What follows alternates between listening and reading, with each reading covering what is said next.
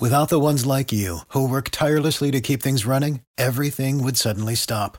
Hospitals, factories, schools, and power plants, they all depend on you. No matter the weather, emergency, or time of day, you're the ones who get it done. At Grainger, we're here for you, with professional-grade industrial supplies. Count on real-time product availability and fast delivery. Call, click grainger dot com or just stop by. Grainger, for the ones who get it done. Every team, every topic, everywhere. This is Believe. This is Center Court with Hall of Fame basketball player Ralph Sampson. Center Court is presented by the Winner's Circle Network in conjunction with the Sampson Family Foundation, striving to uplift, empower, and educate the communities we live in. Now here's Ralph and your host, Mac McDonald. Welcome in to Center Court on the Winner's Circle Network. Ralph Sampson, Mac McDonald, great to have you on this uh, day. And uh, Ralph, fabulous guest coming up. I can't wait to dive into Sooley and uh, John Grisham and uh, to talk about some of his books and what he's done. Mac, finally a basketball book. Still I know. Right. How about that? Mister Huh? John Grisham. I mean, finally, from football to baseball, it's hard, but finally a basketball book. It's a great book. I picked it up and, and read a lot of it, and I'm um, got to finish it, but it's a wonderful book. Okay, I'm not going to tell you how it ends. Uh, no, I'm not going to tell, tell anybody. I don't know. Oh, yeah, I'm, I'm going to finish it. I got to finish it. Anyway, yeah, it's uh, Sooley, by the way, and we'll be talking a lot about. You'll hear us say the name, but it's uh, it's simply called Sooley, and uh, yeah, people need to to uh, get it for sure. Uh, you know, Calico Joe was a baseball book I loved. Uh, you know, he's so he he's dived into baseball. He's got Cove Creek, the Little League Park, the whole nine yards. He loves. Uh, you know, he loves the sport of baseball, but yeah, his first basketball book, and it is it is truly a, a gem. It's so good. Speaking of which, I know you keep your eye on it. It's Hall of Fame basketball weekend. Two Hall of Fames this year, one uh, now and one in uh, September. So this one is the big one with Kobe Bryant, Tim Duncan, and Kevin Garnett. So the very, very huge Hall of Fame weekend. I was going back, but all the COVID protocol and everything was happening. I just figured I'd watch it better on television because it's totally going to be different this year. But it's going to be amazing to see Michael Jordan present Kobe Bryant. And talking about Tim Duncan, he's the you know the lone A C C player, course, San Antonio Spurs with five championships and and how good he was. There aren't too many people who get to work with two big men, Hall of Famers, and two guys like you and Tim. And I had the joy to work with both of you. Uh, I have a feeling the mentalities were really kind of the same in the way you guys approach the game. Very businesslike, Ralph. I don't know if you ever met or spent any time with Tim Duncan and got a feel of, of what kind of mentality he had. Dave Odom saw something, and that's why he attended Wake. Well, there's only three people, Mac. You, Coach Odom, and Emily Gifford that's crossed my path and and uh, Tim Duncan's path, right? Oh, that's how about been that? The same I didn't even think about know. That. So uh, – it's kind of kind of crazy how it works. So Coach Odom, obviously, you know, with me, and I can remember when I broke my finger, he said, use your left hand, use your left hand. So he took me to practice using my left hand, and I got to play that way against Louisville, of mm-hmm. course, in that in those years. But how amazing can uh, Tim Duncan, five championships, I mean, it speaks for himself. I mean, one, one franchise for all of his career, not only a great person on the court, but off the court, I think he's much more amazing as well. So under-assuming, under, and he got thrown into A C C basketball when Maktar Njai, it was an N C double A violation over a phone call. He had, to, he was forced to leave Wake uh, through some, I don't know, rule. And then, uh, but Timmy was supposed to redshirt and ended up playing. And uh, at the right. Great Alaska Shootout is where he opened his career. No points, fouled out in his very first game, you know, and uh, uh, I'm sure you remember your first game as a collegian too, but, uh, but boy, what a, what a player he turned out to be. You're right. Yeah, it's good. It's great. I mean, his first game, and that was up in my first game, you know, exhibition games and pickup games. And, you know, I, but I had some seasoned vets with me, you know, I had the likes of Terry Gates, Jeff Jones, Jeff Lambley, Raker, you know, those guys with me. So I had some seasoned vets that kind of knew the ropes and protected me very well. Okay, I have a question now for you. Uh, with what happened with Russell Westbrook, the record over Oscar Robertson, tri- how many triple doubles did you have in your career, college and pro? How many? Mike, if I had one, I'd be lucky. If I had one, I'd be lucky. You know, I, I don't know if I had any, but the thing about that, so Oscar had Kareem, right? Right. This guy Hook. So a lot of those assists went to Kareem, right. But they won a championship. Russell Westbrook hasn't won a championship yet. So Oscar's still in my eyes is the best ever. Gotcha. Triple-double. Yeah, gotcha. But one hundred eighty-two, and you know he's averaged a triple-double again this year. I mean, it was it was quite the achievement last week. Quite the achievement for a whole season. Yeah. Yeah, but I mean, it's, it's hard to do. It's, it's hard to do. It's terrific. That before we uh, go to break, when did you first meet John Grisham? Obviously, I won, you know, the U V A basketball game number mm-hmm. eight, nine years ago. Uh, sitting on the front row, me and Phil Wendell introduced John Grisham, going to back, talk a little bit. So the camaraderie started to build over just going to basketball games, as you'll hear in this interview. Uh, he loved Virginia basketball and but basketball in general, right? So uh, the relationship came, and, and then, then the whole run for the Final Four. I mean, all of us kind of banded together at that point in time and we saw each other at all the games. The Outstanding Author is coming up. This is Center Court on the Winner's Circle Network. We'll go to break and be right back. Stay with us. The mission for the Sampson Family Foundation is simple. We strive to uplift, empower, and educate the communities we live in. The foundation promotes charitable and community input, educational development, health and fitness, and scholarship opportunities. The Sampson Family Foundation's initiatives focus on patients with cancer, educational scholarship programs, and give students guidance in science, technology, engineering, and mathematics. The Sampson Family Foundation encourages limitless possibilities. Your financial support is tax deductible. To learn more, call five four zero, six one five, five zero nine seven. The website is sampson family foundation dot org. Uplift, empower, educate. It takes teamwork to make the dream work.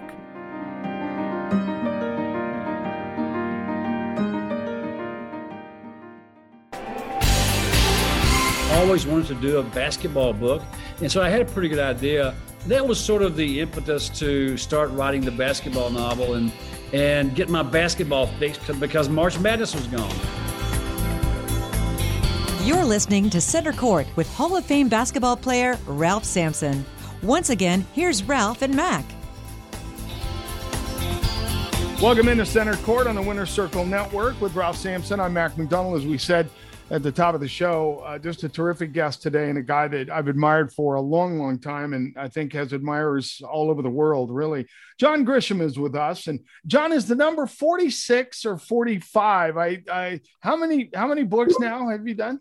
I think Sooley is forty-six. That's awesome. Uh, I have not, um, I have not gone back and counted. I, I don't I don't do that, uh, but it's uh, that's that's a lot. There's too many books, too many books. And Ralph, I just asked John before we started. I asked him if you could play Sooley, but you're too tall. So when he does, the oh, movie, I, see, everybody always writes about little point guards, so that's just not fair. Get some big guys in there somewhere, right? We meet we meet Sooley. He's a uh, he's a six foot two. Um, non-shooting point guard. And uh, by the time the, st- the story takes uh, takes place over the course of one year, and he's seventeen when we meet him. And when the story's over, he's uh, he's turned eighteen and he's six foot eight. So he grew six inches. Ha- ha- what, what's your record, uh, Ralph, for the most inches you grew in one year? In high school, it was four inches, uh, four to four, five okay. inches in one, one, one whole year. But that's almost like a David Robinson story, right? He, he went to uh, the academy. He was uh, six three, six four. Wow. No kidding. No kidding. It's a terrific book. And, uh, you know, naturally it's easy to ask why a basketball book and, and, and why now? Why haven't you done a basketball book? Cause you're such a fan. Why haven't you done a basketball yeah. book before now? Didn't have a story. I've written, uh, two football novels. Uh, the first was Bleachers twenty years ago. Playing for Pizza was about fifteen years ago. Uh, loved baseball, waited and waited for the baseball novel. Finally did Calico Joe about ten years ago. And been waiting for the basketball story uh, for until now. And and with when it comes to stories, some ideas just appear. Uh, they drop down from the heavens, and there you go. Other stories uh, take a long time to kind of uh, work on and work out the kinks, and most of them don't work. But you you know until you have the story, you can't just force things to happen. It's got to, you have to be inspired. And so um, a couple of three years ago, I. Uh, read this great magazine article about uh, this team from South Sudan, mm-hmm. team of seventeen-year-old kids coming to the U S in the summertime to play in the great big showcase tournaments against teams from around the world. And this one team from South Sudan just stole the show. Uh, they were they, they won all their games by big margins. They played just a ferocious brand of basketball. They were they were infectious with their enthusiasm and smiles, and the fans just loved them. and their coach was a good guy. Anyways, a great magazine article. And I thought that may be, that may be the setting for a, a good story. And that's kind of where it got started. And I, you know, pieced together other elements of the true stories that I've heard about over the years. And, and uh, finally I had, I was ready to go, or almost ready. And a year ago when we, when we were watching T V one night and we saw those unbelievable words, March Madness canceled. And I, you know, I thought that was illegal. You can't cancel March Madness. And uh, so suddenly we had no basketball. And that was sort of my motivation to start writing the basketball novel. I needed a basketball fix, so I started writing. How much did the U V A experience in, in, in your world, sitting on the front row watching the games, affect the book? Great question. Well, it affected, it affected me, Ralph, because it just really, in the last ten years, we, we, we've been on the floor in the new J P J, I think thirteen years now. Uh, it's, it's such a, a, you know, a great place to watch basketball. And Absolutely. we were invited to take part in the initial uh, construction of J P J, and we were happy to do that. So we got some good seats, and that changed everything. My, my wife, Renee's a bigger fan than I am. She's a Tar Heel, by the way. She loves the Hoos, but she loves the Tar Heels. And just, just being that, that close to the action and watching the games. And our son went to U V A, and we went to Minneapolis two years ago for that great yes, weekend up there. And, well, you know, just uh, big fans of the Who's, big fans of the Heels. And, and so we just, we, basketball from December through March, basketball is very much a part of our lives, social lives. And we, yeah. uh, we do it with our kids between here and Chapel Hill. And yeah, we just, you know, and fell in love with Tony, Tony Bennett. And over the years, we've, we've fallen in love with the kids he brings in here. Tony brings in a certain class of players who stay four or five years sometimes and, and right. learn his system, but they're, they're, they're quality kids, they're class kids. And um, four years ago, Mamadi showed up, and he uh, at first didn't, didn't play that much. He always had the big smile, and, you know, oftentimes I wasn't sure what he was doing on the court, but Tony brought him along beautifully. And um, he became a real fan favorite, and we, we loved to watch Mamadi play. You know, he came from Guinea in Africa. And um, so that was an inspiration for the book. We've had several players from Africa play here. Uh, they're all over college basketball, all over the N B A. And you know, there's some really ph- phenomenal players. All that kind of came together at one time for the novel. So two questions. How, how does a Who and a Heel mi- mi- mix match? I don't know if that's, that's, the, that's the first time I've heard a Who and a Heel on the same in the same sentence. Yeah, it's uh, it's not easy. Uh, it, it's uh, my my son went to U V A. My wife is went to U N C. My daughter was a Tar Heel. My daughter married a Tar Heel. She has since given birth to two small Tar Heels in Raleigh, and so we got plenty of Tar Heels.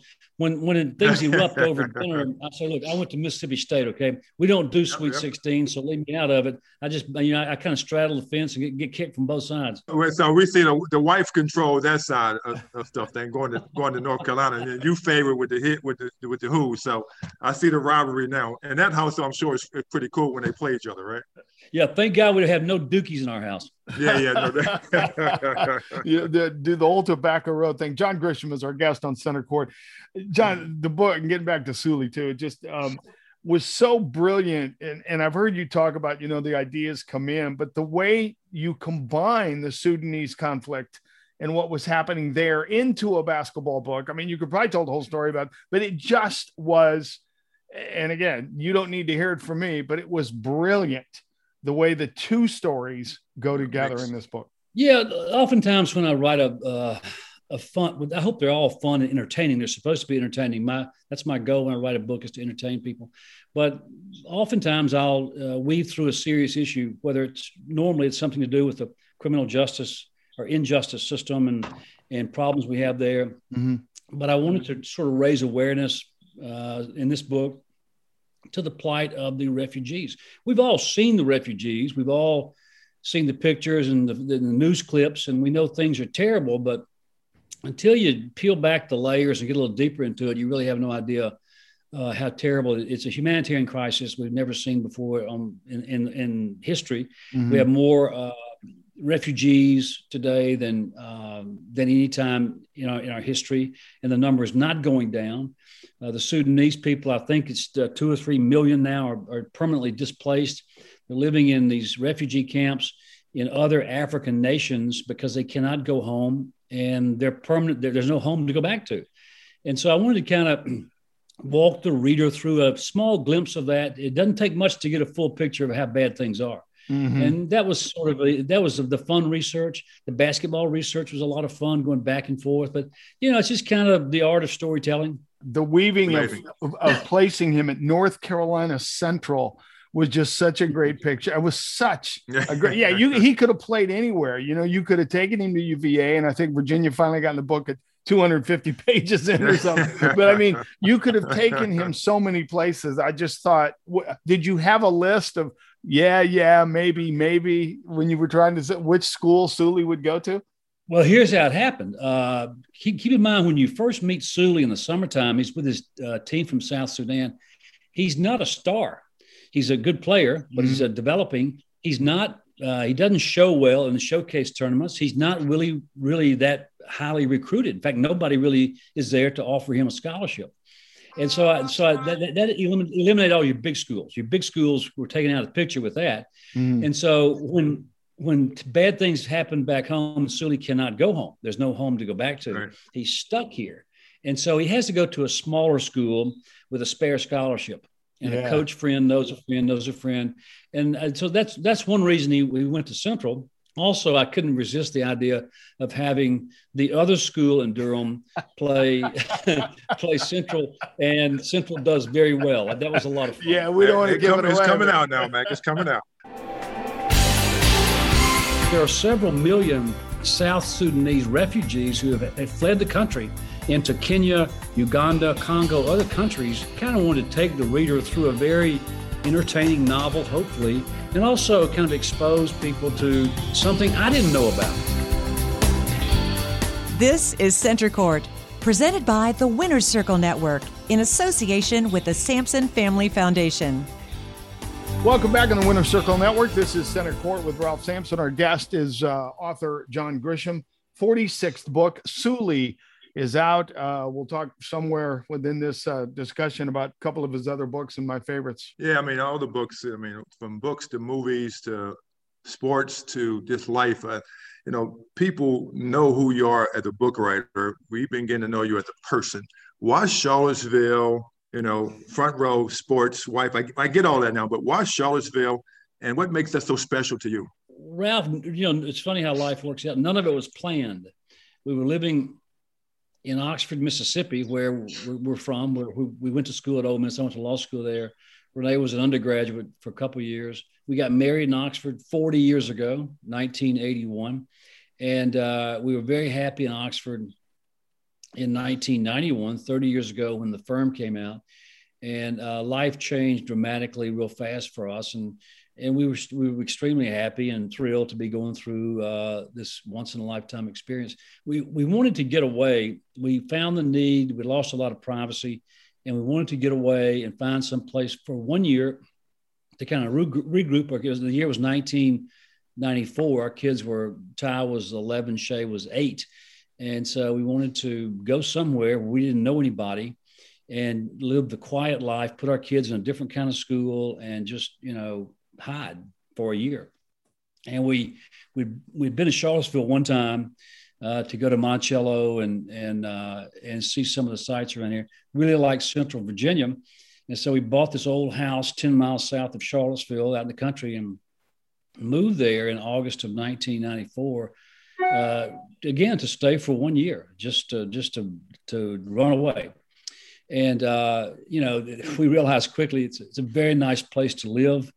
And one year became two and three and four, and we stopped talking about going home. And now that was twenty-seven years ago. And our son went to U V A, our daughter went to U N C down the road.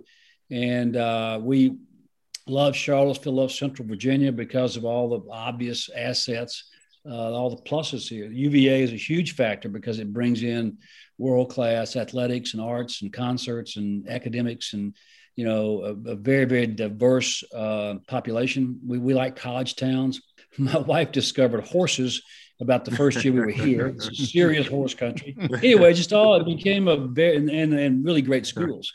And so we, uh, to, for us, it's, it's just, a, it's a perfect size for a town. Charlottesville is not too big, not too small, but it has a lot to offer. And uh, so again, twenty-seven years have gone by and we ain't leaving. There you go. Special place for sure. And they're dear to all of us. Uh, Mac and I met in eighty-one and so forth and so on. I've been there, actually, seventy-nine, high school coming there as well. So that's why I asked that question. Charlottesville, there's more to John Grisham and the family than just books, but the books are great, and but also the feeling and, and being a, a citizen in Charlottesville, I'm sure it's special with all the stuff you do in the community as well. So I commend you on that as well. Ralph, you know, it's it's a, it's a special place in that there, there's a spirit of um, volunteerism here yes. that is hard to find anywhere else.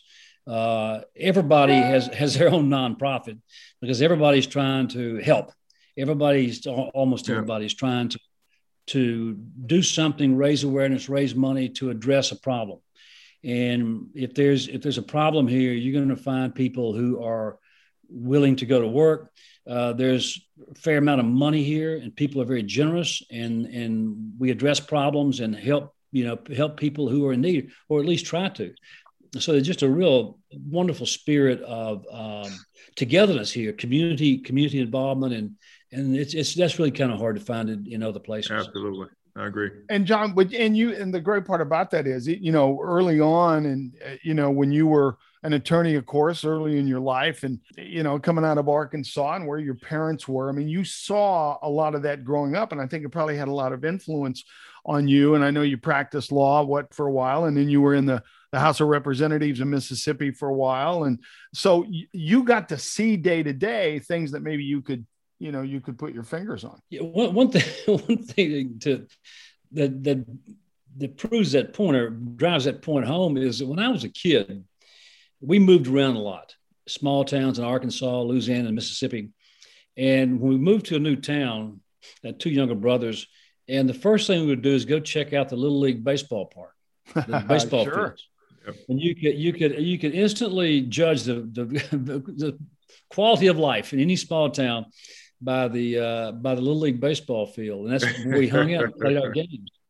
And so we we had great fields in um, in Oxford. I coached when I was coaching Ty in his first years in Little League. We moved to Central Virginia. Again, we're we're ten, twelve miles from downtown, way out in the country, southern Albemarle County, and there were no baseball fields around here. Uh, and I, I drove around looking for them. There's no real big town. You know, again, Charlottesville is the, the, about the only town around here. And, there were, and I checked. The leagues were not that strong out here. They're stronger in town. But there were no ball fields. And so uh, I got irritated with that and decided to build some ball fields uh, for kids to play on. And that became Cove Creek Park uh, that opened in nineteen ninety-six, twenty-five years now.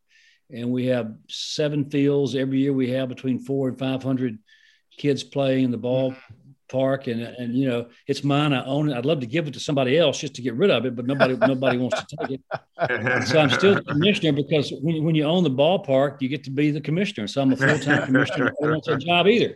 I'm still the Little League commissioner. Do you actually solve problems as a commissioner of, of a Little League ballpark? Do you actually solve issues? Yes. Yes. We have uh, occasionally we'll, we'll have, uh, they, they call me in for the heavy stuff when we mm-hmm. have a problem with a kid or a problem with the family or a coach. Uh, and that flares up every now, not every year, but every now and then we have to sit down with people and say, look, this ballpark is privately owned. Uh, all we expect you to do is show up here with a good attitude and behave. And if you can't behave, if you're not happy here, we'd like for you to go somewhere else. And we have the luxury of doing that because it's a, it's a private park. That rarely happens, but uh, I go down every year um, to conduct the draft. As you probably remember, drafting nine-year-old baseball players can get to be a very serious um, oh, absolutely. Uh, day. Yeah, absolutely. And, uh, so I have to kind of referee the draft every year. And I go down for the voting of the all-star teams, another very dicey moment in any Little League park. When you select all-stars, I have to go down for that and referee that and, you know, get everybody through it without any conflict. And again, I've done it now for twenty-five years. So it, the ballpark runs, I have a great staff and it runs very well. Uh, you know, the problems with parents uh, get yes. more severe every year. And we, we were constantly struggling with that, how to make folks just behave. It's a recreational park. It's not a competitive park. And so what's killing youth baseball and a lot of youth sports are your travel teams, your year-round yep, yep. travel teams, which I think are just awful uh, because kids now at the age of twelve or thirteen pick a sport, one sport, spend all their money with all their money with that sport. and uh, it, it's not working out too well. So anyway, uh, I spend a lot of time with youth sports still. I, I coached my daughter there. Uh, she played softball there, and I, I got to tell you, opening opening day, I cried. John's making a speech. I'm standing up. I'm going, this is amazing. You know, pretty special place, Commish. It's uh, pretty good. John Grisham is our guest on on Center Court and Winner's Circle Network. His his new book Sooley is out uh, to go with all his others, and right before that, of course, Time for Mercy. John was yeah. so good too, and I heard Matthew McConaughey do an interview and goes, "Oh yeah." John and I have already been talking about the, the new movie and, and McConaughey. Have you got that buttoned up yet? Can you say, is McConaughey going to star in the Time for Mercy movie? Well, as far as I know, uh, the deal is there. Uh, the paperwork has not come through. And with Hollywood, you, you know, so many things know. can go wrong. They, they have been going wrong for my movies for the past fifteen years.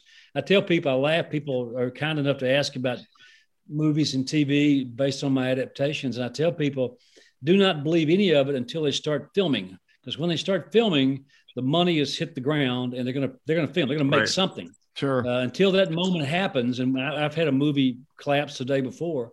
Until yeah. they start filming, nothing, nothing is certain. So Ma- Matthew uh, said he wants to do it. Last week, he was talking about running for governor of Texas. So yes, I, yes, I heard yes, that. Yes. yes. yes. And so and, and Bruce Bruce Jenner is going to run for governor of California. Matthew's going to run for, you know, so it's politics. But yeah, I think Matthew's going to do it. He wants to do it. We've talked about it, and uh, I hope so. It's up to him. It was really fun talking to these people who have who've been to the Final Four and, and, and know what it's like to get recruited, or know what it's like to deal with an N B A agent, or or the first N B A contract, or how how does that, when a kid enters the draft, or, you know, that, that was all stuff I'd read about but didn't really know about until I had to nail down the details for the book. Building a game plan for life. It's basketball and beyond. We return to Center Court with Hall of Famer Ralph Sampson.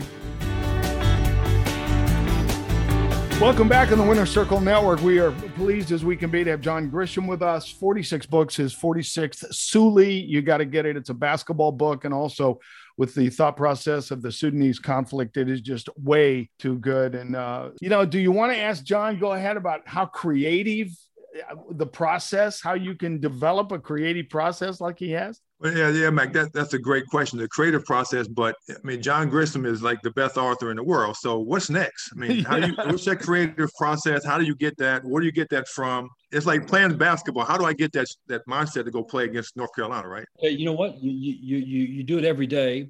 You practice it, and you're good at it. You always show up. And, I, you know, I've been doing that for thirty-five years. And, I, you know, I, I'm always thinking about um, uh, stories that might – turn into novels. I, I'm, I was a lawyer for ten years, and I still think like a lawyer. I love the law. I love to think about and read about stories involving lawyers, law firms, the firm, uh, appeals, cases, courts, uh, litigation. You know, when a, when a big law firm blows up, there's going to be plenty of great stories about what happened. All, this is all really juicy stuff for me. Also, Uh, for the past fifteen years, I've written about uh, so many problems with our legal justice system, so many injustices that we need to, we could fix if we had the guts to do so. But wrongful convictions, death penalty, mass incarceration, sentencing disparities, all these uh, all these problems we have create some situations that are very, um, very uh, heartbreaking, because people are mistreated. Uh, people are, are are not treated fairly by the system, and so especially with wrongful convictions. And so uh, I, I kind of live in that world. I'm always reading books about um, stories that could lead to, you know, a certain type of lawsuit or injustice or, you know, criminal procedure or whatever. That's that's where I live. And, that, mm-hmm. and when you when you when you live in that world, the the material is endless. The, the stories are just never ending about uh, big corporations screwing small people, or environmental pollution, or whatever, bad drugs, OxyContin, opioid, you know, the, the, the list goes on and on. And that's kind of, I just kind of sift through that uh, continually, daily, looking for great stories. Yeah. And so when I find one that might become a novel, I'll take notes and, and start clipping magazine articles and get more and more serious about it. And the good stories stick around and kind of rise to the top, and the, the weaker stories eventually go away. Most of them don't work, but when one story is good enough to stick for a while, uh, it's going to become a book. And so it's a process. Occasionally something is going to hit like a flash of lightning, a bolt of lightning, and you go, wow, that's that's a novel. Mm-hmm. That that happens occasionally. Most of the time, though, it's this um, process of just weeding out all kinds of, uh, you know, fun facts and good material to get down to the, what makes a good story. So yeah. It's a process. Uh, the, the good thing about writing, as opposed to being a basketball player, Uh, you can do it till you're dead at the age of eighty-five. The career goes on and on. Uh, I, I dreamed of being a professional baseball player. Never got close. Never had the talent. But I, you know, I catch myself thinking, well, that career would have ended thirty years ago. But now I'm still writing books. Yeah, Pat Williams said last week on our show. He said he's eighty-one. He's written on one hundred seventeen books or whatever. And he says, if you have a pulse, you have a purpose. And and I I, I put that above my computer. I just thought that was such a You know, such a great comment. He is such a, a great guy. How yeah, many, Mike, he says in his eighties, he should be much better. Yeah, he still wants to, he's got forty-four book plans is what he said. How many idea submissions do you get a week from people going, uh, Mister Grisham, I love you, but I've got a great idea. How many do you get a week? You know, Mac, they they can't find me. not that, That's a good not idea. That, uh, not that easy to, uh, to access. Uh, it, it happens. Um, mm. You know, I'll get the stray uh, email. I'll get the stray letter. Uh, I'll get the uh, manuscript left at the, you know, P O box or something like that. So it's still, it happens. It's no big deal. Um, and, you know, some of the ideas are very good. some are some are not very good, but that, that's sure. part of being a writer. People are always going to, always going to want you to read their stuff and always going to send you books or short stories or whatever. That's just kind of part of it. And, you know, it's not, it's not unpleasant. I, I, I can only relate to basketball. We get fan mail, you know, every day. It's sign this, sign that. We send it back all the time. So I understand that. But book writing is to- totally different. Like I said, you're still playing the game. I retired from the game a long time ago. So I got to find my next dog and pony thing to do. And now it's with Max. So this is what we got going on. So it's good. You know, I expected to see you on Zoom, John. I expected to see sticky notes and index cards all over your office as you build these these ideas. I'm guessing you have a place to write down the ideas or at least begin the, the process of, okay, I got this idea, and you may just write two or three yeah. words. Yeah, I'm, I'm in my uh, wife's office here on the farm in uh, south of Charlottesville because our, our internet is uh, some satellite system that's not that strong, and so we get very... Uh, we're, we're so far out in the boonies, our, our, our, our internet system is, is not that good. This is the one spot in the house, though, where I can where the internet works fine. And if you move two feet that way, it's not going to work. And so I have to sit here at my wife's desk with books behind me. My writing uh, office is uh, a small building behind the main house here. And uh, I've been over there for twenty some odd years. And that's where I, that's where I go every morning at seven o'clock. There's no phone, no fax, no internet, no music. It's that's very perfect. quiet and, and it's perfect. And I, I go over every day with a, you know, the same type of coffee, same strong coffee and, oh. and close the door, and it's dark and quiet. And I still, even after forty-six books, I still really enjoy uh, those early morning hours when things are quiet. And I, I feel grateful to be able to, to create and to write books that people find entertaining. It's still, after, you know, thirty years of doing that, it still uh, gives me a lot of pleasure. And I hope I keep, I don't have forty-four ideas tacked to the wall. I'd like to see some of those. Um, I probably got, you know, three or four. I'm halfway through with the next legal thriller. It'll come out in October. Uh, Great. I start every year on January the first writing a legal thriller. I, I tell Doubleday, my longtime publisher, I'll say, yeah, there's a book this year. And uh, it'll be ready July the July the first, so you can publish it in late October. That's that's our plan. That's uh, one third of all books are sold at Christmas time, so the publishers really want the big guys to come out in late October for the Christmas market. So I've been on that treadmill for a while, but that's the plan. And so uh, January, February, and March are the best months of the year for me to write. During those months, about all I've got going on is a new novel and college basketball. And I write in the mornings, and then at night we're going to watch a game. either, you know, at J P J or the Dean Dome or something on television. We, we, we follow A C C games pretty close, and it's, it's, you know, the weather's not great. It's cold. You stay inside, and that's a great time to write. Great time to watch basketball. Oh yeah, for sure. Like I, I, lo- I love the nest. I can only, my nest was University Hall and the small weight room that we had with Coach Don and Coach Gamble, right? That was my nest. So going to a nest every day, I can understand that. But my nest has been de- de- destroyed. So I'm glad you still got your nest. I was just going to say, I, yeah, I watched I watched many games in U-Haul uh, at, uh, at, at the guest of the president and Barry Parkhill and other people. And and uh, we weren't here, Raph, when you were playing. We came, a few, we moved here a few years later. But uh, I watched you and um, that those great teams play in the early nineteen eighties. Again, uh, my wife. We were living in Mississippi, but my wife is from Raleigh. And so she was a big Tar Heel fan as a kid. So it was all A C C basketball with her parents, families. We watched all the games we could.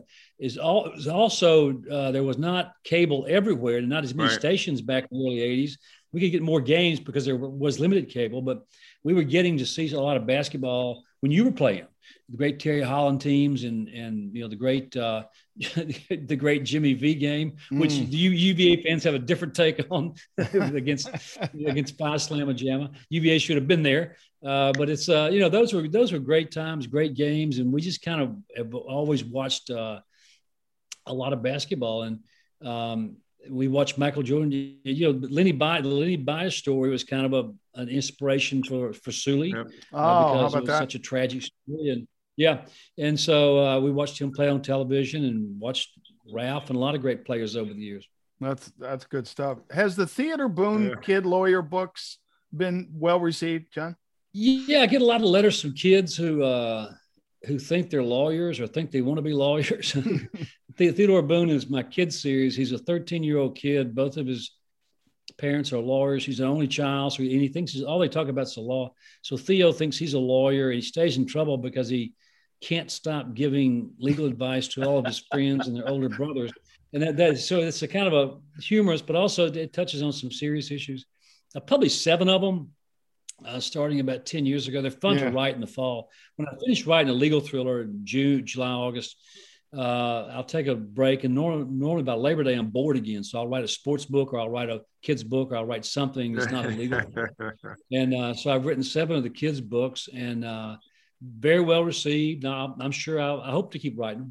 Ralph, I never get tired of talking to this guy. Yeah, my God, I could, you know, sit down and talk for days. So I, we we might get invited to the Nets one of these days. Yeah. Just hang out and or, or, go, or go play baseball, basketball, something like that. I was going to say, or a pickup game at Cove Creek. Yeah, exactly. Uh, that might be better. That, might that be would better. be that would be good. John, um, thank you so much for for taking time and your busy schedule. As I said, you're writing in the morning and, and still promoting uh, Sooley. How did you name Sooley? And did Sooley did the name Sooley come early in the development of the book? Oh, great question. Uh, I really struggle with titles. Uh, every year I just struggle with the, the right kind of title. His name is Samuel Suleiman. Suleiman's a fairly common name in East Africa. Okay. And I'd seen it before. So I stole that name and changed the spelling to suit myself and named him Samuel Suleiman. And, and Sooley soon becomes his nickname once he starts playing basketball here. But as I wrote the book, we tried every every basketball phrase you could think of, beyond the arc, above the rim, in the paint, whatever, you know, you name it. Yeah. I, I tried everything in the world and we couldn't find out, you know, I wanted a great title, I always do. Couldn't find it. And all I had was Sooley as a working title. And I think the more we use Sooley and refer to the Sooley, it just great. kind of slowed. It just kind of caught, so, yeah, caught fire. That's yep. great. We had no choice. Yeah, when you write that book about the seven foot four center, you can just simply call the book Stick. No, yeah. Mac, Mac, seven foot four point guard, not seven. Oh, that's point true. Guard. That's true. Who can shoot threes? And Ralph, I, I did think about you a lot reading the book. So, John, thank you so very, very much. And uh, continued success. We look forward to the fall and your book uh, for Christmas for sure. Absolutely. Thanks, Thanks so much. Mac. Thanks, Ralph. See All you guys. Right. Yep. Enjoy thank it. Thank you, John.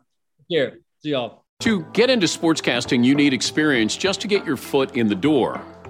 I can't tell you how many times in my career somebody will ask me, how do I get into your business? How do I become a sportscaster? The first thing I ask is, what have you done? Do you have any experience? And the answer is normally, nothing yet. It's because they couldn't find a program that provided the real-world experience that you need to get started. So I set out to create a program designed for the next wave of sportscasting talent. And my partner was an obvious one. Full Sail University. Great track record in entertainment and media, great alumni group, and the ability to evolve as the industry changes. We're offering a bachelor's degree that combines the professional expertise that my fellow sportscasters and I have built our careers on with the technologies shaping the world of sports. To succeed in this business, you have to be ready for what's next. But the core of great sportscasting I don't think will ever change, and this program brings it all together.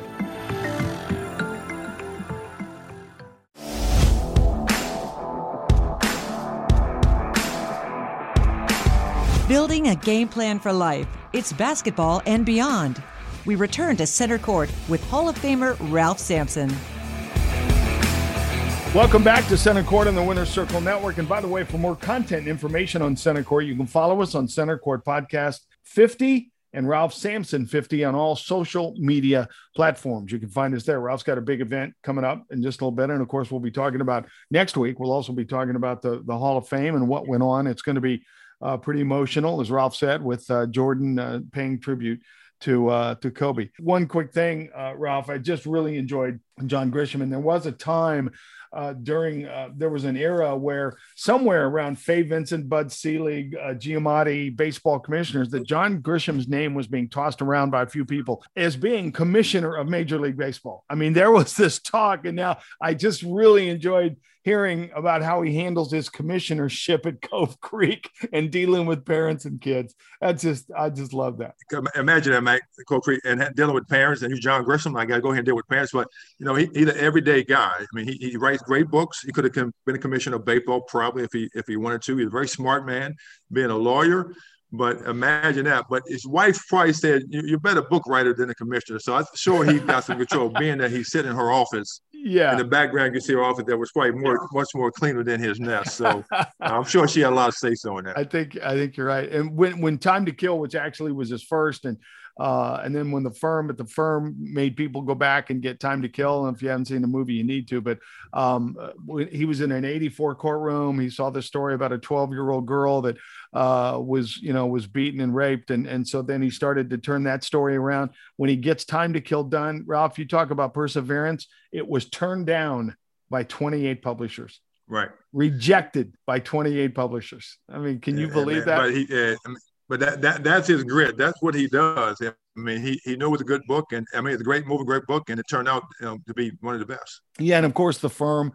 Uh, I know he, he was tired of talking about those, so I, I didn't really want to bring them up, but The Firm remained the New York Times bestseller list for forty-seven weeks. I think Sooley is going to do very, very well. And yeah, he's got to polish off another book and have it done by July first. So I uh, can't wait. Ralph's got an event coming up. The Horizons Edge Sports Campus will be hosting the inaugural Puma Ralph Sampson Invitational and Combine. It's coming up on May twenty-ninth, May thirtieth. Uh, the event, boy, how, Ralph, you're going to have a lot of kids there, right? Doing the combine and doing the doing the invitational, right? And we, we sure hope so. Everybody can sign up at horizon edge dot com, and uh, we are looking forward to that. But also we have the combine on that Monday where kids can come in and go through our combine and get uh, college coaches to look at you. So we're looking forward to that Monday afternoon as well. And it's going to be fun. A lot of kids should be there. And you say, and college coaches are going to be, they're going to be in attendance, right? They're going to be looking at yeah, they can, kids? they can, they can come watch the kids. We have a special effort. College coaches come watch the kids. We'll give them all the information from kids that can be recruited. And we're inviting kids from all over the state to come. We'll see how, how many show up, but it should be a fun event, and I'm excited. Where do teams, kids, parents, where do they find out about this event? And how do they register? Well, one, they they can register at horizon days dot com, at Horizon Edge Sports. You can just look it up, Google it, or just say .com. Mac, we are launching this uh, Sampson Basketball Academy website probably within the next week or so. So you can go to sampson basketball academy dot com probably within a week. There's a splash page out there right now. Put your name in, register. We'll get back to you. But those two places you can go to today and, and register and or, or add your name to your list, and we'll get right back to you as well. So okay. Join us. Hope you have a busy week planned. I got some farming to do, Mac. I got some grass to cut. So do you? You got to cut grass? I got grass? some grass to cut. So it's, it's, it's Saturday will be everybody. I'll be, I'll be cutting grass on the farm. So okay. it's, it's, a, it's a nightmare. For Ralph Sampson, I'm Mac McDonald on the Winner's Circle Network, and that is Center Court for this week. You've been listening to Center Court with Hall of Fame basketball player Ralph Sampson. Our podcast is available on the Believe Network at B L E A V dot com. Center Court is presented by the Winner's Circle Network and the Sampson Family Foundation. For more information, log on to sampson family foundation dot org. Uplift, empower, educate. Teamwork makes the dream work.